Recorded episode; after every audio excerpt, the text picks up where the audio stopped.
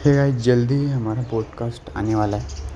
थोड़ी exam preparation की वजह से और थोड़ी प्रॉब्लम की वजह से पॉडकास्ट नहीं आ रहा है। तो स्टे ट्यून जल्दी पॉडकास्ट आने वाला है।